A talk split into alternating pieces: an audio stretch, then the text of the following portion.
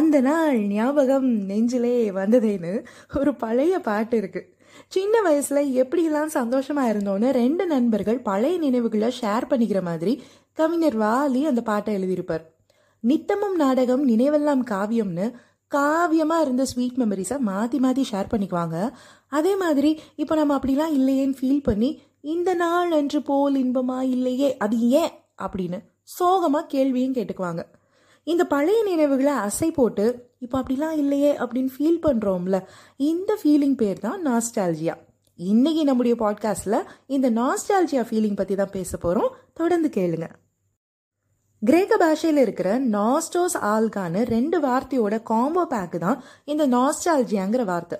நாஸ்டோஸ்னா home coming ஆல்கானா pain so வீட்டுக்கு போகணுன்னு வர்ற ஆசை தீராத ஒரு வழியாக மனசில் மாறும்போது அந்த ஃபீலிங்கை தான் நாஸ்டால்ஜியான்னு சொல்கிறோம் வீடுனா வீடுன்னு அர்த்தம் கிடையாது.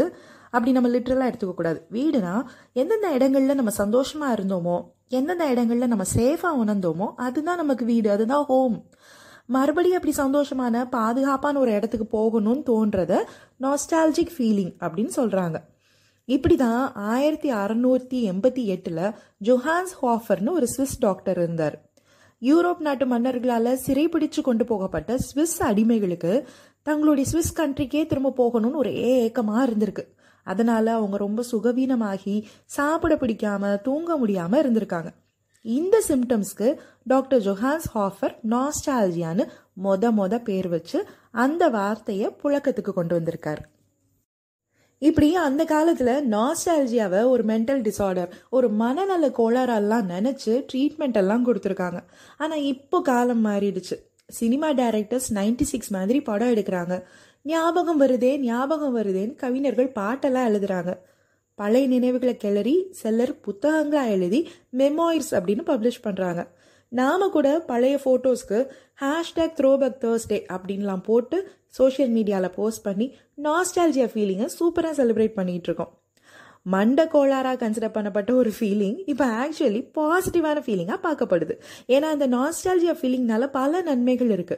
எப்படின்னா இந்த ஃபீலிங் வந்து ஃபர்ஸ்ட் நமக்குள்ள ஹாப்பினஸை தான் ட்ரிகர் பண்ணுது. ச்சே லைஃப்ல எவ்வளோ சந்தோஷமா இருந்தோம்ல. அது ஒரு அழகிய நிலா காலம் துள்ளி திரிந்த காலம் அப்படின்லாம் நம்ம நினச்சி பார்த்து சந்தோஷப்படுறோம்ல. அது நம்ம மனநலத்திற்கு ரொம்பவே நல்லது. அப்படி ஹாப்பினஸ் ட்ரிகர் ஆகும்போது அந்த பழைய நினைவுகளில் நம்ம யாராக இருந்தோம்னு நம்ம கண்ணுக்கு முன்னாடி ஒரு படம் வரும். ஒருவேளை ஓ நான் அப்படிலாம் பேசியிருக்கேனா? அவ்வளோ சேட்டை பண்ணுவேனா? அப்படின்னு யாராவது நம்மக்கிட்ட சொல்லும்போது நம்மளை பற்றி நம்ம யோசிச்சு பார்க்கலாம். இல்லைனா ஆமாம் நான் முன்னாடிலாம் ரொம்ப நல்லா படிப்பேன். ஸ்கூலில் ஸ்டூடெண்ட் ரெப்ரசன்டேட்டிவாக ஒரு லீடர்ஷிப் குவாலிட்டிஸோடலாம் இருந்தேன். அப்படின்லாம் நம்ம நினச்சி பார்க்குறப்போ இப்போ நாம் எப்படி இருக்கோம்? ஏன் இப்படி மாறிட்டோன்னு இன்றைய நம்முடைய பர்சனாலிட்டியோட கம்பேர் பண்ணி நம்மளை நாமே இன்ட்ரோஸ்பெக்ட் பண்ணிக்கிறதுக்கு இந்த நாஸ்டாலஜியா ஹெல்ப் பண்ணுது. நம்ம மேலே நமக்கே ஒரு பாசிட்டிவான சுயமதிப்பு கூடி மறுபடியும் அப்படி இருக்கணும் அப்படின்னு நினைக்க வைக்குது. இல்லைன்னா அப்படியே ஆப்போசிட்டாக யோசிச்சு பாருங்க. அட நான் ரொம்ப சாதுவாக இருந்தேன் பயந்தாங்குழியாக இருந்தேன் யார்ட்டையுமே பேச மாட்டேன். ஆனால் இப்போ மாறிட்டேன்ல இப்போ கான்ஃபிடென்ட்டாக போல்டாக இருக்கேன்ல குட் இதை இப்படியே மெயின்டைன் பண்ணுவோம் அப்படின்னு ஒரு செல்ஃப் அப்ரிசியேஷனுக்கு இந்த நாஸ்டாலஜியா காரணமாகுது. நாஸ்டாலஜியால ரெண்டு டைப் ஆஃப் நாஸ்டாலஜியா இருக்கு. பழைய மாதிரி சந்தோஷமா தைரியமா இருக்கணும்னு நினைக்கிறது ரெஸ்டோரேட்டிவ் நாஸ்டாலஜியான்னு சொல்றாங்க. பாஸ்ட் இஸ் பாஸ்ட் நடந்தது நடந்துருச்சு. அந்த கசப்பான நினைவுகளை இனி நம்ம யோசிக்க கூட வேணாம் அப்படின்னு நினைக்கிறத ரிஃப்ளெக்டிவ் நாஸ்டாலஜியான்னு சொல்றாங்க. சொல்றாங்க சொல்றாங்கன்னு சொல்றீங்க. யாருமா சொல்றாங்கன்னு நீங்க கேட்டீங்கன்னா ஸ்வெட்லானா பாய்னு ஒரு சைக்காலஜி ப்ரொஃபஸர் தான் இந்த ரெண்டு வகையான நாஸ்டாலஜியா ஃபீலிங்கை கண்டுபிடிச்சிருக்காங்க. ரெஸ்டரேட்டிவ் நாஸ்டாலஜியா ரிஃப்ளெக்டிவ் நாஸ்டாலஜியான்னு என்னம்மா ஒரே ஃபாரின் பேரா இருக்கு? நம்ம ஒரு பக்கம் யாருமே இல்லையான்னு பாட்காஸ்ட் ஃபாலோவர்ஸ்லாம் கேட்குறீங்க நான் என்னங்க பண்ணுறது இந்த மாதிரி சைக்காலஜி சம்மந்தப்பட்ட விஷயங்களை ஆய்வு செஞ்சு ஃபாரினர்ஸ் தான் புதுசு புதுசாக கண்டுபிடிச்சி வச்சுருக்காங்க. சரி நம்ம திரும்ப நாஸ்டாலஜியாவுக்கே போவோம். சந்தோஷங்கள் ஹாப்பினஸ்லேயே முப்பத்தி ஓரு வகை ஹாப்பினஸ் இருக்கு. அதுல ஹாப்பி நாஸ்டாலஜியான்னு ஒன்று இருக்கு. இந்த ஹாப்பி நாஸ்டாலஜியாங்கிறது என்னன்னா பழைய நினைவுகளை கிளறி அதை போட்டு அசை போட்டு அதன் மூலமா வர்ற சந்தோஷம் தான் ஹாப்பி நாஸ்டாலஜியாங்கிறது இந்த விதமான ஹாப்பினஸ் மென்டல் ஹெல்த்துக்கு ரொம்பவே நல்லது.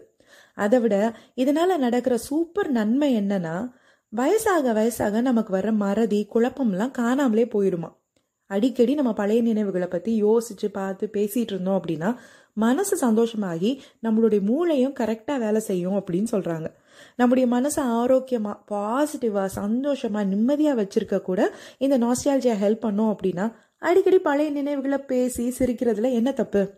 ஒரு பாட்டு ஒரு பிளேஸ் ஒரு மூவி ஒரு சந்திப்பு ஏன் ஈவன் ஒரு ஸ்மெல்லு கூட இந்த நாஸ்டாலஜியா ஃபீலிங்கை தூண்டி விட்டுரும். அப்படி நாஸ்டாலஜியாக்கா நம்ம ஃபீல் பண்ணுறப்போ அந்த நினைவுகள் தர சந்தோஷத்தை நிறைவாக அனுபவிச்சுக்கணும். இப்போ அந்த மாதிரி சந்தோஷமாக இல்லையேன்னு நினச்சி சோகமாக எல்லாம் ஃபீல் பண்ணி மனசை நமக்கு நாமே கஷ்டப்படுத்திக்க வேணாம். லைஃப்னா மாறிட்டே தான் இருக்கும். மாற்றம் ஒன்றே மாறாதது அப்படின்னு நமக்கு எல்லாருக்குமே நல்லா தெரியும். மாற்றங்களை அக்செப்ட் பண்ணிக்கிறது தான் சீக்ரெட் ஆஃப் ஹாப்பினஸ் ஸோ எப்போவுமே ஹாப்பியாக இருப்போம். நாஸ்டாலஜியா ஃபீலிங்கை ஹாப்பியாக ஃபீல் பண்ணுவோம். Happy nostalgia